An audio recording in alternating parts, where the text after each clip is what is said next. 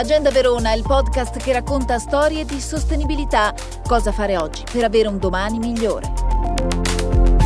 È ormai un appuntamento annuale, la staffetta delle giuriste contro le discriminazioni, organizzata da AIAF Veneto, l'Associazione Italiana Avvocati per la Famiglia e i Minori, proprio l'8 marzo, ha visto alternarsi diverse avvocate, in presenza e online, per indagare tutti gli ambiti in cui le donne sono ancora vittime di discriminazione. Sentiamo l'avvocata Gabriella De Strobel, segretaria nazionale dell'AIAF. Quando parliamo di diritti negati o non ancora raggiunti, a cosa ci riferiamo oggi? Ci riferiamo a tutte quelle situazioni in cui sia in Italia che nel mondo eh, i diritti fondamentali della donna vengono negati, eh, discriminazioni che riguardano il campo della salute, dello sport, dell'abbigliamento, mutilazioni genitali, ehm, matrimoni forzati, eh, nega- negazione all'accesso all'istruzione, eh, alla salute eh, tutte eh, al lavoro, eh, tutte situazioni in cui le donne eh, oggi, sia nei paesi occidentali che negli altri paesi, ancora subiscono delle forti, forti discriminazioni.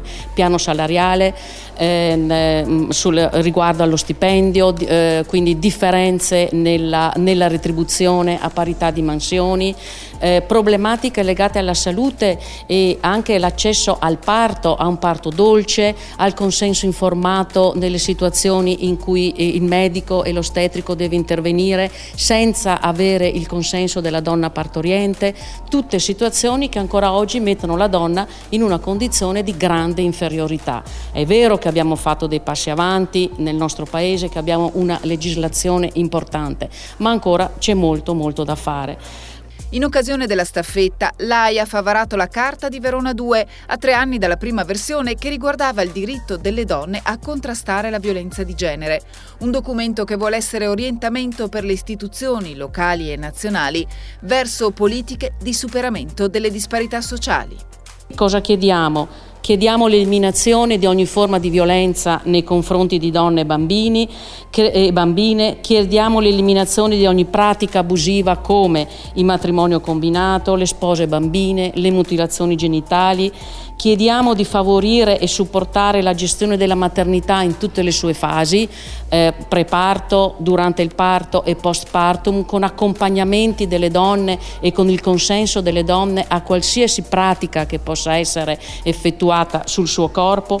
Chiediamo di valorizzare la cura e il lavoro domestico non retribuito con ehm, politiche sociali volte a favorire la maternità, a favorire la famiglia e a incentivare uomini e donne a seguire i figli.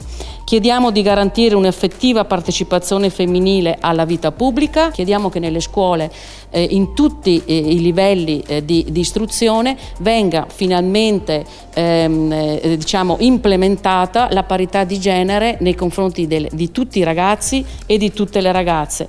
E infine chiediamo percorsi di accompagnamento delle studentesse nella formazione e orientamento verso le discipline STEM, che sono quelle scienza, tecnologia, ingegneria ed informatica, dove le donne e le ragazze ancora faticano ad entrare e forse una, eh, diciamo, un avvio massiccio di queste studentesse anche in questo mondo potrebbe aprire degli spazi di parità ancora maggiori.